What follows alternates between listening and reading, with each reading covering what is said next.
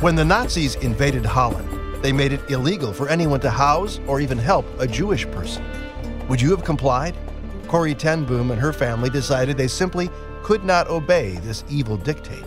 At home, they began hiding Jewish people and others who sought refuge. This week on The Land and the Book, we'll visit their recreated hiding place. What a story. Welcome to The Land and the Book. I'm John Gauger. Our host, Dr. Charlie Dyer, is with us. And Charlie, a lot of people wonder how do I share the gospel with my Jewish friend? A good question. And uh, I think that question recognizes, though, the need for a sensitive approach to sharing with Jewish people. Yeah, absolutely, John. And that's why our friends at Life in Messiah want to help answer that question. They put together a series of helpful articles on how you can share the good news with Jewish people around you. You'll learn about Jewish cultural sensitivities, how anti Semitism affects Jewish evangelism, the importance of messianic prophecy, and more. To access the articles, visit lifeinmessiah.org, click on the Moody Radio logo, and sign up. You'll receive the articles to equip you with practical ways to share the good news with Jewish people around you or online. Again, click on the Moody Radio icon at lifeinmessiah.org. All right, let's swing our focus toward current events in this uh, opening segment. Last week, you reported on Egypt's project of the century to uh, reinstall a granite facing on the smallest of the three pyramids at Giza. So, what has happened? Yeah, well, putting it bluntly, John, the project of the century died a quick death. we record our program a few days in advance to allow time for it to be uploaded to stations around the country. And from the time we recorded until the time the program aired, the project went from being announced to being sent out for more study to being totally canceled virtually everyone, including us last week, felt that uh, trying to reclad the pyramid in granite would ruin its appearance. And uh, apparently, the uh, the head of the whole project agreed. So the pyramid will remain as it has been for the last several millennia, which is really how it ought to be. Story number two reports are circulating that the U.S. is working with Arab allies to propose a plan for establishing a Palestinian state. What do we know about that plan? How is Israel responding? Well, the initial reports are that the U.S. and several Arab countries have been preparing this comprehensive peace deal between Israel and the Palestinians that includes a firm timeline for a Palestinian state. The goal was to announce the plan sometime in the next few weeks after Israel and Hamas reached a deal to pause the fighting in Gaza.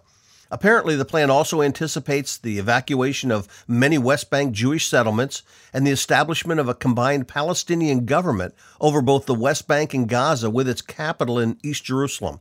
Now, trying to capitalize on what it sees as U.S. and Arab support, the Palestinian Authority Prime Minister has called on Hamas to attend talks in Moscow next week to form a unity government.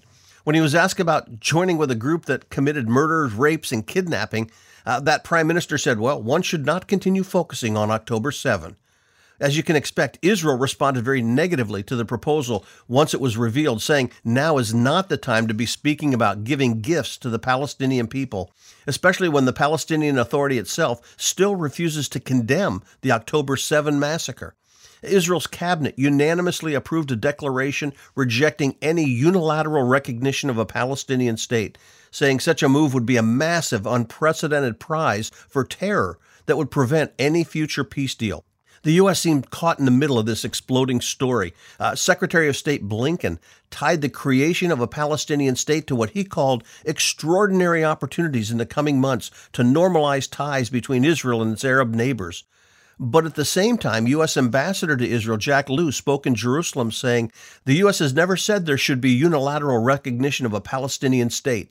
He did, however, go on to speak about an over the horizon process that includes a vision for a demilitarized Palestinian state. So, what exactly is taking place? Well, it seems the U.S. and some Arab countries have been quietly trying to push for a plan that would set up a firm timeline leading to a Palestinian state. They likely hope that the ceasefire agreement with Hamas and the release of Jewish hostages would allow them to push that process forward. But with the hostage deal apparently not happening and an Israeli attack on Rafah imminent, it's clear that the peace proposal may never see the light of day, at least not in the near term. In an apparent effort to appease allies and put more pressure on Israel, the U.S. then submitted a draft resolution to the UN Security Council seeking support for a quote, temporary ceasefire as soon as practicable, and saying an Israeli incursion into Rafah would harm civilians and should not proceed. Uh, the one thing all these actions help clarify is there's a growing rift that's going on between the U.S. and Israel. Uh, the U.S. sees a Palestinian state as the way to bring lasting peace, while Israel has little trust in any such promises, especially since the events of October 7. From Moody Radio, this is The Land and the Book. Our host, Dr. Charlie Dyer. Charlie, any such Palestinian state seems to begin with the assumption that if these people just had the land, all would be well, ignoring the fact that they simply don't want Jews in the land at all or anywhere. Your thoughts? Israel gave up Gaza. Uh, they had Palestinian elections. The Palestinians elected Hamas. Uh, Hamas then controlled Gaza and used it as a launching pad to launch missiles into Israel and to plot this attack from October 7. Uh, what's to guarantee that that won't happen again? Right. And uh, certainly that's what Israel's looking at and said, you know, uh, we've been fooled once. Uh, we're not going to be fooled a second time. Well, Israel is looking at modifying its military draft policy in response to current threats. What changes are being considered, and how soon might any of them be implemented? Yeah, you know, visitors to Israel might have heard that Israel has a universal military draft for its citizens, uh, requiring men to serve 32 months and women 24 months, starting at age 18. But the reality has been something different. You know, Ultra Orthodox Israelis and Arab Israelis are exempt from military service, though some do enlist. Uh, there's also voluntary national service for those who can't or don't wish to serve in the military, and about a quarter of all potential conscripts, for one reason or another, are exempted. So not everyone is serving now. But after serving their required time in the military, each soldier is assigned a reserve unit where they're on call until 40 for a typical soldier, 45 for officers, and 49 for those serving in special roles. Uh, Israel's been talking about moving toward an all volunteer army, but the war with Hamas changed those plans. You know, when they had to suddenly call up 287,000 reservists. So now they're talking about increasing full time military service for 36 months for both men and women and raising the retirement from reserve duty an additional five years, and increasing the number of days each former soldier is to serve on reserve duty. Uh, the most contentious part of the proposed overhaul, though, it's going to be how to integrate Israeli Arabs and ultra Orthodox into the service. Arabs not wanting to serve in the army could be asked to do voluntary national service, the ultra Orthodox remain the main stumbling block. Mm-hmm. Some groups just refuse to accept the government of Israel. Uh, some believe studying the Torah and Talmud's more important than serving in the army. Others refuse to serve in units where they would be in close contact with women. You know, this debate's been going on for years, but the war with Hamas has brought it to the surface as people argue that no group should be exempt when all are being threatened. Uh, this is going to become a major issue upcoming, and certainly if there's new elections, this will become a major issue in those new elections. Here's an interesting story. Archaeologists are perfecting a way to read ancient scrolls that were destroyed by the eruption of Mount Vesuvius. What is this new technique and how might it help unlock these ancient manuscripts? This is a great advance and has real potential. Uh, three students successfully deciphered parts of the scrolls discovered at Herculaneum, which was destroyed by Mount Vesuvius along with Pompeii back in AD 79. And they found there a library of 800 scrolls but the scrolls were illegible because the lava and high temperature had made them impossible to open. Uh, they were like charred pieces of rolled up ash.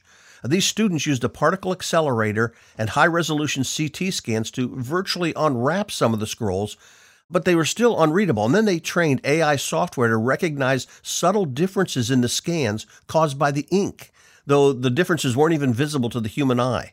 The first word they deciphered was the Greek word porphyros, or purple. Uh, since then, they've been able to decipher 2,000 characters, making up about 5% of the material that was scanned. The challenge this year is to decipher 90% of the material that's been scanned, and eventually they hope to successfully read all 800 scrolls. Know, John, imagine reading 800 scrolls that were nearly incinerated almost 2,000 years ago. Wow. Uh, it's almost certain that it'll add to our understanding of first century Roman thought and culture and it's coming about because of the integration of archaeology, modern technology, and a positive application of artificial intelligence. Fascinating. Well, Israeli scientists have developed a method to prolong the freshness of produce using sound waves. Tell us about this latest innovation from Amazing Israel. Anyone who's bought strawberries in the store only to have them go bad before they could be eaten, well, this will be a worthwhile story. The researchers developed an innovative method for coating fruit with edible nanoparticles using sonochemistry. Uh, sound waves at ultra high frequencies bombard a solution, coating the fruit with nanoparticles of chitosan, a polysaccharide. Uh, this imparts antibacterial properties to the surface of the fruit, effectively extending its shelf life. Uh, the nanoparticles are edible and they don't impact the taste. And the shelf life, for example, of strawberries can be extended for 15 days using this technique. You know, imagine being able to preserve fruit, vegetables, fresh foods for longer periods of time while preventing bacteria and microbes from spoiling the food or altering the taste. Now, it definitely sounds to me, John, like a healthy advance from the scientists and researchers in Amazing Israel. And that's a look at current events with our host, Dr. Charlie Dyer. Well, when the Nazis invaded Holland, they made it illegal for anybody to house or help a Jewish person. But the Ten Boom family said, no, we're not going that way. They instead built a hiding place. We're about to revisit a recreation of that hiding place. We'll give you a feel for what it was like. That's all ahead on Moody Radio's The Land and the Book. And if you like what you're hearing, why not tell a friend about the land and the book?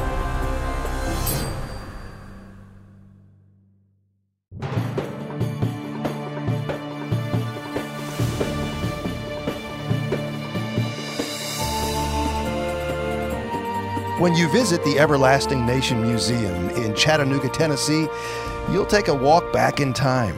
You'll follow in the steps of Abraham, see a tent just like he would have lived in. In fact, you might just meet somebody who looks like him. You'll gaze up at a recreated section of the Western Wall, but you'll also walk through their Holocaust Memorial, which features a replica of Corrie ten Boom's hiding place. Just who was Corrie ten Boom? Why does her story matter 80 years later? Tell you what, there's an extraordinary story coming up next. This is The Land and the Book from Moody Radio. I'm John Gauger, and you know, before we head off to the Everlasting Nation Museum, let's take in a fresh idea on how you and I can show the love of Jesus to the Jewish friends and neighbors right in our neighborhood. As Christians, we hear sermons all about the Jewish people being God's chosen people. Is that a fit subject for your Jewish friend, though? Can you say, do you really realize that Jewish people have been chosen? And why do you think that might be? Roy Schwartz is with Chosen People Ministries. If I had that kind of conversation and asked that question, what do you think I'd hear from my Jewish friend? Well, I have no idea what that means to be chosen. What does that mean? And that would bring up the dialogue of God being sovereign and he has the right to choose whom he will. And whether we like it or not as Christians, God has chosen the Jewish people. And if he's chosen the Jewish people, then it's possible that because I've been made part of the Jewish people by my faith in the Jewish Messiah, that I've been chosen as well. And so that's how I understand what it is and why he chose the Jewish people. That there is this concept of him being the boss and choosing, and me submitting myself to that choice. And one of the frustrating things to the world is that God has chosen people. Well, that's a fascinating conversation, and uh, I welcome you to try it with your Jewish friend. Roy Schwartz, by the way, with Chosen People Ministries. Thank you so much. Boy, what a treat to leave our studios today and travel to the Everlasting Nation Museum, which is in Chattanooga, Tennessee. The museum is part of a ministry known as the International Board of Jewish Missions. Brad Blanton is an administrative assistant to the general director at the International Board of Jewish Missions. He also helps plan ministry trips and trips to Israel and assists in the Everlasting Nation Museum. Hey, welcome to the land of the book, Brad. Thank you, John. It's great to be here. Now, if you've been to Israel, you'll be amazed at how much this museum feels like Israel. But for listeners who don't know a thing about this place, give us a quick overview. Yeah, the Everlasting Nation Museum opened in 1978, and we were in downtown Chattanooga at that time. And it was uh, the idea of several different men, and they presented it to Jacob Gartenhaus, our founder. He loved the idea, especially since it would have a Holocaust section in it, because he had seen the Holocaust coming. He went to Germany in 1936 saw what was coming on the horizon, tried to warn people back here in the U.S. And uh, so the Holocaust was always a great, obviously, a great burden on his heart since he was a uh, Jewish man himself.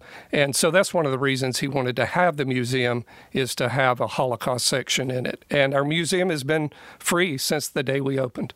Okay, before we get to the Holocaust section, the stunning recreation of the Western Wall as you walk in, that is just unbelievable. You know, having been to Israel, it's like the spitting image. That's magnificent. We're really uh, happy about that, the way it turned out. And the Lord just led in so many ways and led us to a Christian designer, Chris Moore, down in Hampton, Georgia, who designed that for us and so much of the work through the museum. And yeah, we try to bring a little bit of Jerusalem here to Chattanooga. You uh, turn the corner, and there you are, staring into the open tent of something that looked like it might have been from Abraham's time. And then, boom, you push a button, and Abraham himself appears inside that tent under a starry sky. It just raises the hair on the back of your neck. It's spectacular. Well, we love that section, and it really starts off our museum tour in the right way because Abraham's talking about God's irrevocable promise of blessing those who bless Israel and cursing those who curse them. We've left our land in the book studios today to visit with Brad Blanton at the Everlasting Nation Museum in Chattanooga. We promised listeners a conversation about the hiding place, which is uniquely featured here at Everlasting Nation Museum. First, though, for somebody who has never really heard her story, just who was Corrie ten Boom and why is she still celebrated, you know, 80 years after World War II? The ten Boom family repaired watches and clocks in Haarlem, Holland, uh, the Netherlands. And uh, they were just a dynamic Christian family, but very simple, down to earth folks. But they loved the Lord, they loved His Word, and they loved people, and especially God's chosen people, the Jewish people. And uh, so they were just a dynamic family. So it's no wonder that they were willing and ready to help Jewish people when they needed it. Hmm. And so in their home, they built a hiding place. Describe how it was done and uh, what went on. Yeah, they told them, look, as many Jewish people as you've got circulating through your home and staying in the rooms upstairs on the third level, and also Dutch resistance workers, the underground opposers of the Nazi regime. They said, you better get a hiding place because it's not a matter of if you get raided, but when you get raided. So they chose Corrie's room to make the hiding place because her room was on the third story after a long, winding staircase. And they said this will be perfect. They shortened her room by about two feet, put up a, a, brick wall. And to build the wall, they had to sneak in the bricks in grandfather clock boxes in order to not raise suspicion. Right. He's a clock maker, and so it would be very natural for there to be those kinds of boxes. But that's that's very few bricks at a time, though. Yeah, I guess so. But uh, they got it done and built it in two days. Willem Hook, who happens to be the grandfather of one of our missionary ladies, he built it in two days, and uh, the Nazis never found those in there. You know, I had to process all of this. I'm a little slow, Brad. Uh, it was made of brick for a very specific reason. Yes, it was made of brick because the Nazis were experts at finding hiding places. They knew where to look and they would tap on the walls to see if they were hollow sounding, and that would often give them a clue. So that's why he made it out of brick. But not only that, he cut the floorboard and drop the bricks below the floorboard. Because if the Nazis would have come in and pulled off the molding on the bottom and seen that the wall was on top of the floor, yes. they would know that it had been added. Wow, no, no detail left uh, unattended there. Well, do you think that the Ten Boom family thought that they were ultimately going to be caught? I think they knew it was inevitable. And uh, they just kept committing that to the Lord and turning to Scripture for their encouragement and praying. I mean, they believed in prayer. And they it's interesting, they nicknamed the hiding place the Angel's Den. And I think that probably had reference to Daniel being in the den of lions and how the angel of God protected him. And uh, I think they knew that ultimately God would use that hiding place to protect Jewish people. Brad Blanton is an administrative assistant to the general director at the International Board of Jewish Missions. He also helps plan ministry trips and trips to Israel and assists here at the Everlasting Nation Museum in Chattanooga. Well, eventually they were caught, and as it turns out, uh, it was it was someone who turned coat on them, so to speak. Yes, a man came in early that morning and told Corrie. Corrie happened to be very sick, so she was a little bit out of it, we would say. And he told her, Oh, my wife has been uh, captured, but I can bribe a Dutch policeman. She's Jewish. I need, I think it was 600 guilders. And she didn't play dumb or didn't ask questions. And so she said, in her delirium, being sick, she said, Come back this afternoon and we'll have the money for you. And they did have the money, but when he came back at five o'clock that Monday evening, February 28th, 1944, he brought with him the Gestapo And here we are 80 years later. Well, the family then was what? Hauled off, right? Well, yeah. First, they were kept there for a while. Of course, Corrie was asleep in her bed as they sounded the buzzer below to alert those upstairs that there was a raid. So, four uh, Jewish people, two men, two women, and two Dutch resistance workers had to scurry into the hiding place in less than a minute. Corrie wakes up in the middle of this, at first thinking she was having a bad dream, and then realizing what was happening. They didn't know if it was a false alarm or not, but they were able to get in there. She shut the door, threw her suitcase in front of it, then shut the linen closet door. And then, of course, she knew it was real when the Gestapo came up and started slapping her around and asking her where she was hiding the Jews. Then they took the whole family downstairs where they were having the prayer meeting that they had had for a hundred years, praying weekly for the Jewish people and for God to restore them to their country. And so eventually that night, they took about 30 people to the police station. Hmm. Let's talk about the hiding place itself. You have here at the museum a fantastic and historically accurate replica. I understand that this recreation of the hiding place is built on original blueprints. Tell us more. Yes, the museum in the house in Haarlem, in Holland, the Netherlands, is still a museum today. And so they graciously gave us permission to recreate this here. And of course, ours isn't three stories up, it's on ground level. but uh, we recreated it with their exact dimensions. So the room is about nine by 12. The hiding place is a little less than two feet by a little less than nine feet uh, wide. So it's quite narrow. Yeah, it sounds cozy, maybe even fun in a way, but keep in mind that that hiding place, as you say, just nine feet long, just under two feet wide, and six adults were often confined in there. They had only a small tin of crackers, no water, virtually no light, fresh air, nothing like that, except a small amount that filtered to the one vent on the back wall. That is just not a fun experience. No, it wasn't. And, you know, they had had many practice drills and they never knew was it real or was it a practice? Well this was the one time and really the only time that the hiding place was used for real to protect lives. And of course it, it helped rescue those those six people but it was difficult. By the by the end of the 47 hours they were about to go bonkers because yeah. uh, they did not know it. You know it's one thing if you knew you've got to do this for 47 hours but they didn't know when the end would come. You know, it's one thing for Corrie's father, Casper, to be a devout follower of Jesus. It's one thing for him to have this idea of a hiding place. But it's quite another for adult children like Corrie and her sister Betsy and the other siblings to also take this huge risk. I think, Brad, that speaks volumes about the fruit of raising godly children. What lesson do you think Christian parents can take away from Mr. Ten Boom's example? Yeah, I think it is a great example. As I said, this family clearly loved the Lord and loved the Word of God. And so it's no accident that they loved people and, and the chosen people. But their dad, Casper, he was in his 80s by the time all this was taking place. And he loved the Lord. He unashamedly, whether it was Gentiles around their table or Jewish people, he would read the Word of God every night. In fact, even the night they got taken to the police station, they read from Psalm 91 mm-hmm. and and just the life lessons that he taught his girls, teaching them that God would supply the grace they need when they needed it. And I think that strengthened those girls who were now in their 50s by the time this took place. You're listening to The Land and the Book from Moody Radio. I'm John Gauger, pleased to be visiting with Brad Blanton at the Everlasting Nation Museum, a ministry of the International Board of Jewish Missions. Two of your faithful missionaries uh, for the organization were saved in a Corrie Ten Boom meeting after the war. They have a very personal connection to the hiding place and the Ten Boom family. Tell us a bit more. Yes, our missionaries uh, when they were in their 20s, they didn't know the Lord. They heard Corrie speak. She was Dutch. They were Dutch. They accepted the Lord as their Savior.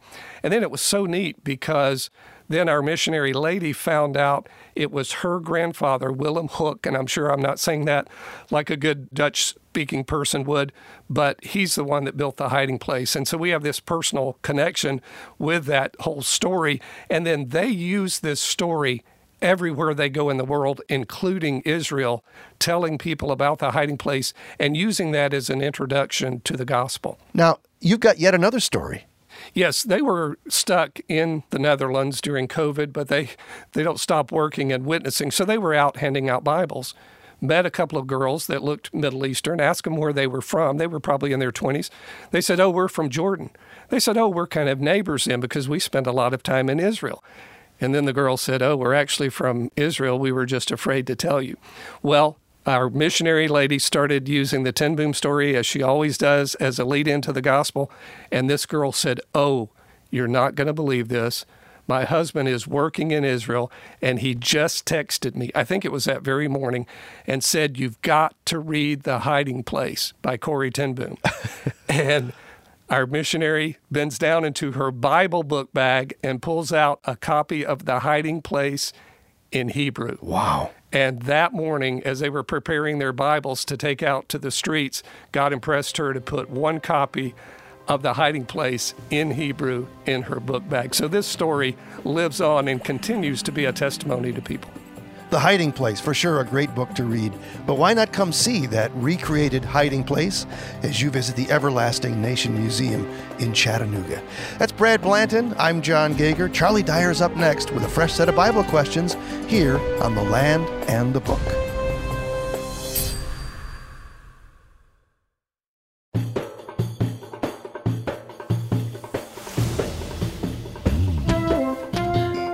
This is The Land and the Book from Moody Radio. I'm John Gauger with our host, Dr. Charlie Dyer. This third segment of the broadcast, it's all about questions. And one question that many people have, Charlie, is how do I share the gospel with my Jewish friend? The question seems to recognize the need for a sensitive approach to sharing with Jewish people, and I think that's a good start, right? It's a very good start. And that's why our friends at Life in Messiah want to help answer that question. Uh, they put together a series of helpful articles on how you can share the good news with Jewish people around you.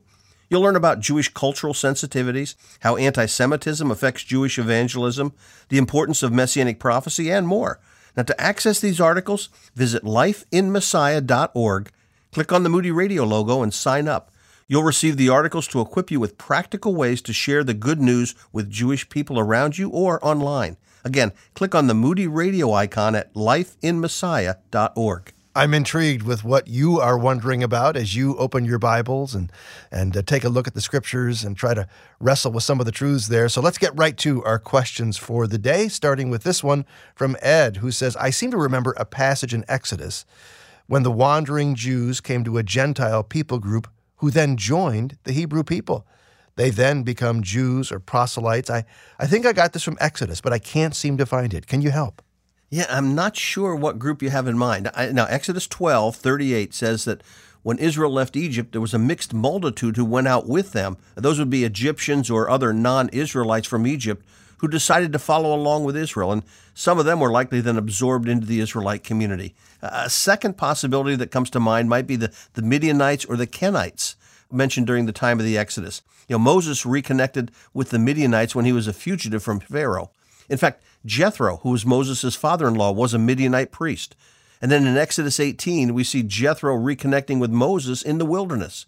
The Midianites are also closely associated with the Kenites, and in Judges 1:16 they are said to be connected with Jethro and have gone up from Jericho with the sons of Judah. Now, uh, apart from those groups though, I can't really think of any others that might fit what you're picturing.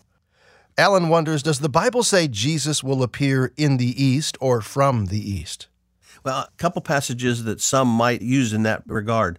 In Matthew 24, 27, you know, Jesus was talking about his return. He says, For as lightning that comes from the east is visible, even in the west, so will the coming of the Son of Man. Now, it doesn't actually say he's coming from the east, since it's connecting the east with the illustration of viewing a lightning storm. Uh, and the second passage, though, might be Zechariah 14, which talks about on, on that day his feet will stand on the Mount of Olives, east of Jerusalem and the Mount of Olives will be split in two. So Jesus will return to the Mount of Olives at his second coming, and the verse notes that it's east of Jerusalem, uh, but uh, it's just immediately east geographically, so it's not picturing too far east. Uh, the one I think most people talk about, though, would be Isaiah 63, verse 1. It says, Who's this coming from Edom, from Bozrah, with his garments stained crimson? Who is this, robed in splendor, striving forward in the greatness of his strength? So Edom and Bozrah are technically southeast of Jerusalem and Judah, but some believe that's picturing Jesus returning via Petra or Edom or Bozrah.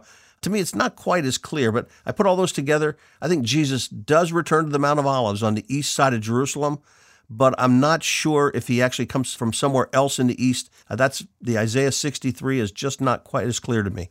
Questions and answers. That's our segment here on The Land and the Book. Charlie Dyer is doing the answering. I'm John Gauger representing your questions. This one from Mark, who says, I recently came upon the book Biblical Backgrounds of the Middle East Conflict by Georgia Harkness and Charles Kraft. I've become suspicious that the theology of the authors is liberal to the point of questioning the legitimacy of Exodus miracles.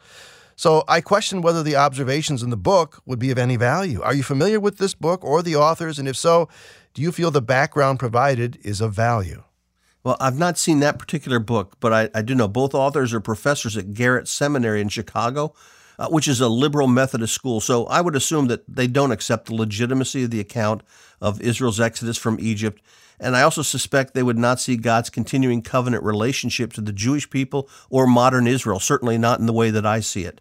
Now, if you do keep reading, just do so with a questioning and, and critical mind. Trust your own instincts and what you've read in God's Word to evaluate their arguments. All right, thank you, Charlie. Matt and Donna want to know where did the Palestinian people come from? What is their history? Yeah, well, in answer to this question, there never was a specific Palestinian people group like other nations in the Middle East that can trace back their heritage to Genesis 10 and the Table of Nations. In one sense, they're similar to the United States. Just as our country is a melting pot of different ethnic groups, the Palestinians, at least genetically, are the product of all the different conquerors and peoples who came through and settled the land throughout history.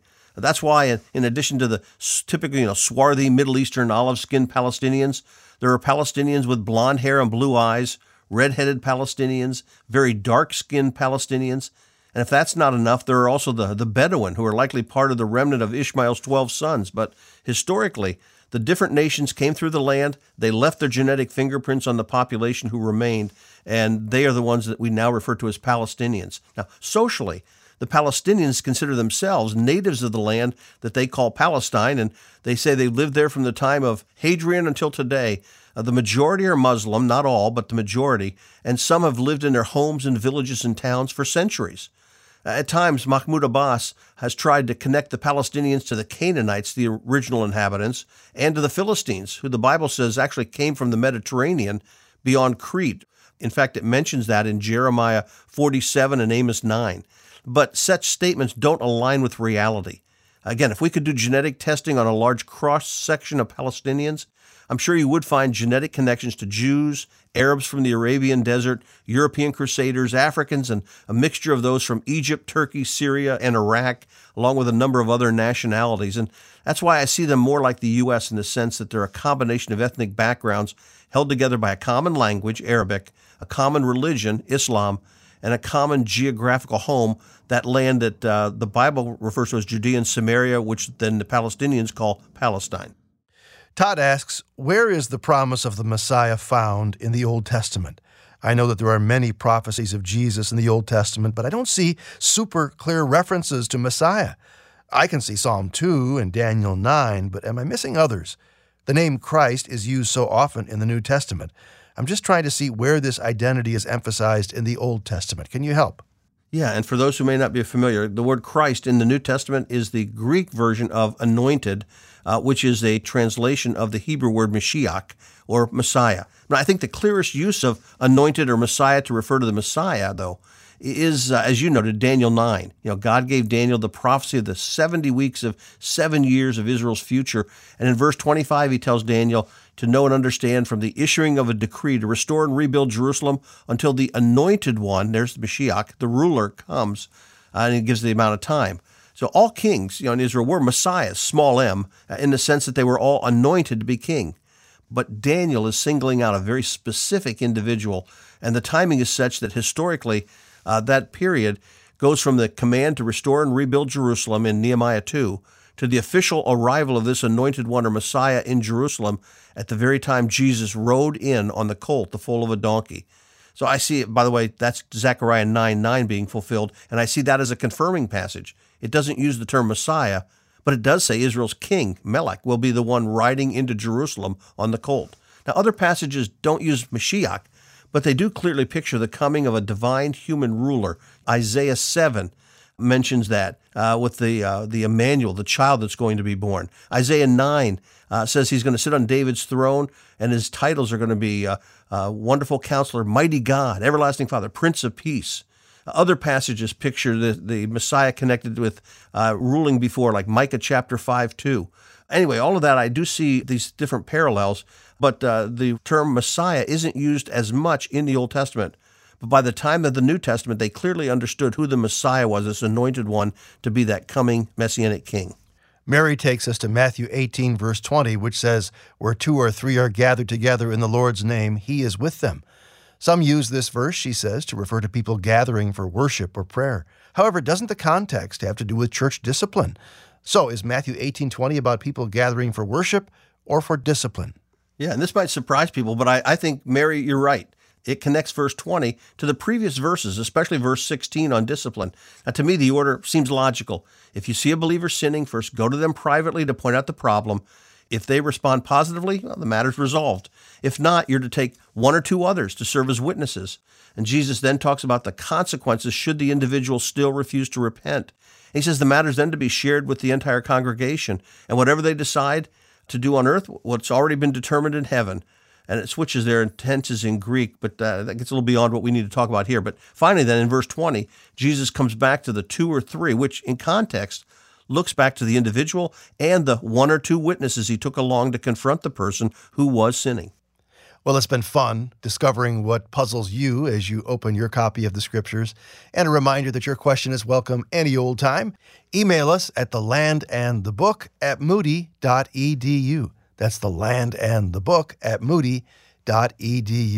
Our website is a great place to connect further with the program. You can always learn more about our guests, past programs, future programs, and more. The website address, of course, is thelandandthebook.org. Charlie's about to open his Bible, take you to someplace special. It's in his devotional, and it's all coming up next, right here on The Land and the Book.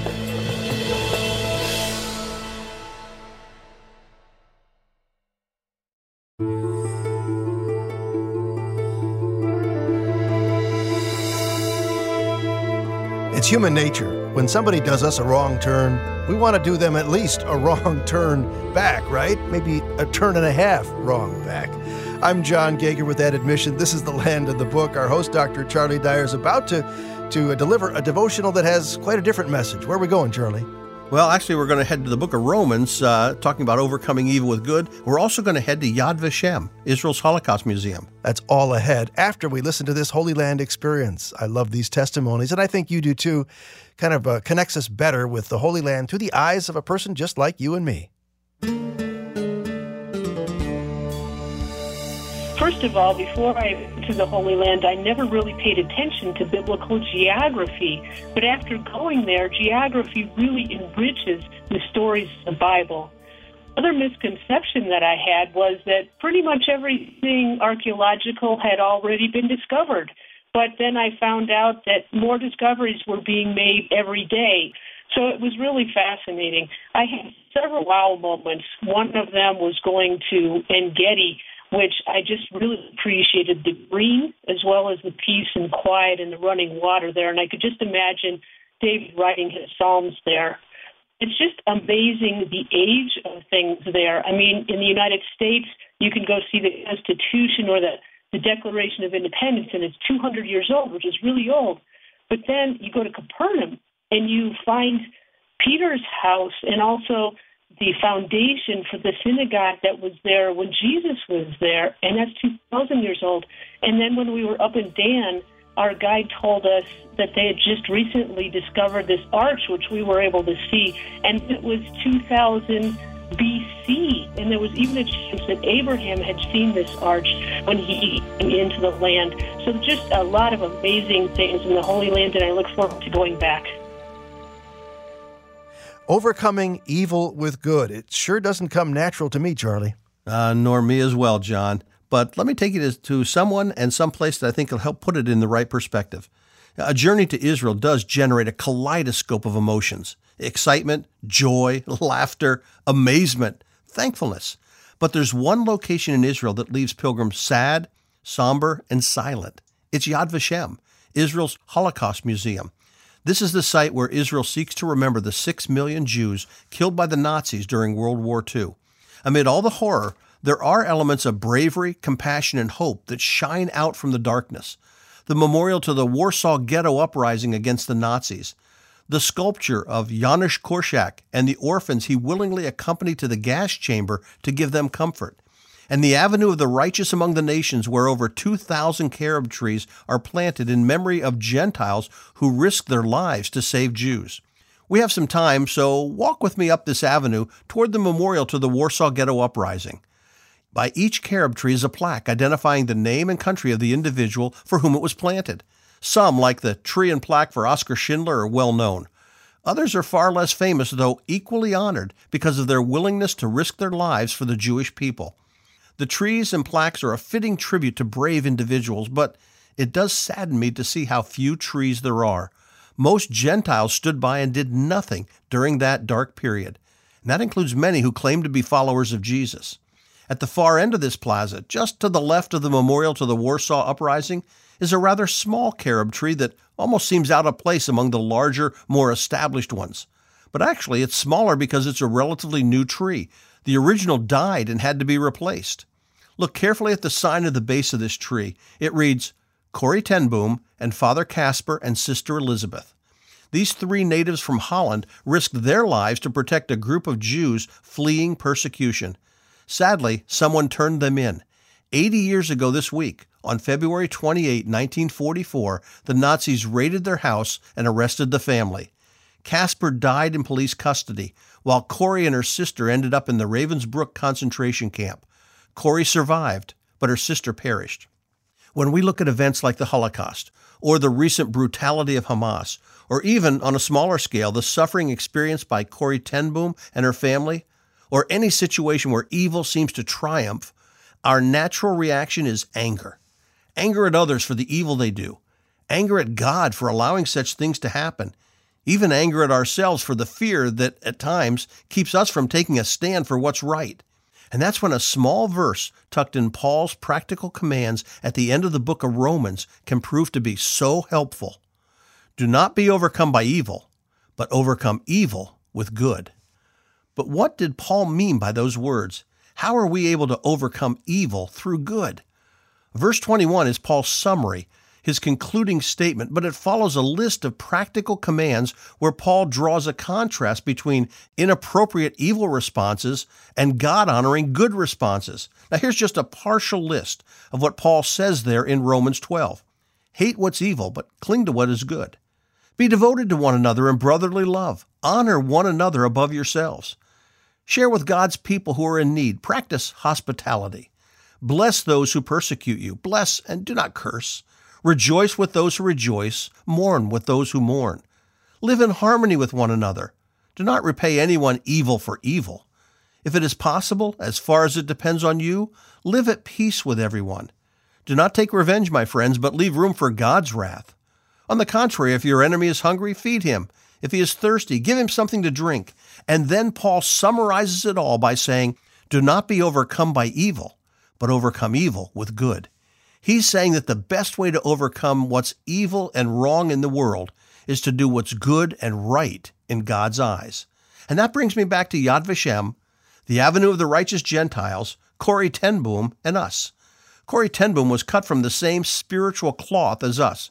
She freely acknowledges in her books the struggles she had in her own spiritual life.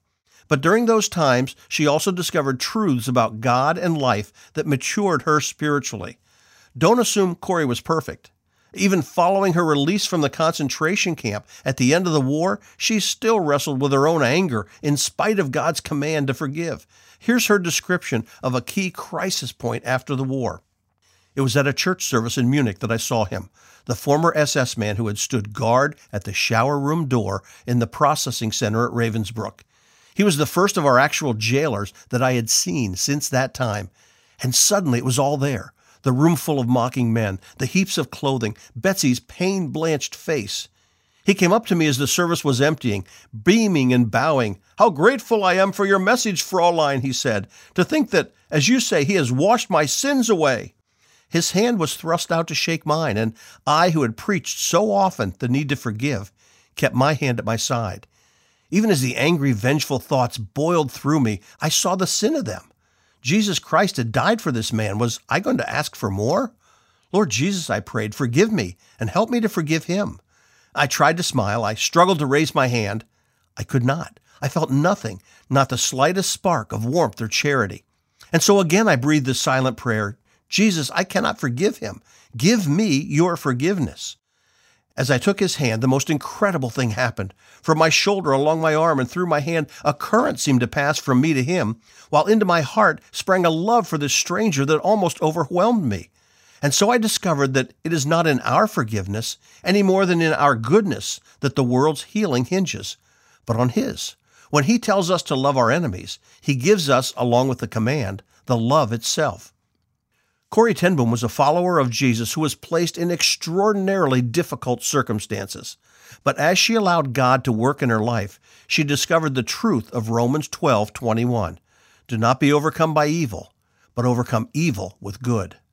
Most of us will never face the level of horror experienced by Corrie ten Boom, but all of us will face evil in some form, and we all need to learn how to stand against it using God's weapons and not our own. Sometime today, read Romans 12, verses 9 to 21. Master the lessons in those verses so you can also overcome whatever evil Satan throws against you. It might not be easy, but it is possible. Just ask Corrie ten Boom. But what a powerful reflection. Thank you, Charlie, as we honor the life of Corrie ten Boom and as we ourselves are challenged to overcome evil with good. You can hear today's devotional again at our website, thelandandthebook.org. In fact, you can hear the entire program there, and we recommend you do that. In fact, we recommend you let a friend know about our podcast. It's available right there at thelandandthebook.org. Have we heard from you lately? Your email is always welcome. Here's how you connect the land and the book at moody.edu. That's the land and the book at moody.edu. Hey, thanks for being a part of today's visit. Hope you come back again next time for another edition of The Land and the Book, a production of Moody Radio, a ministry of Moody Bible Institute.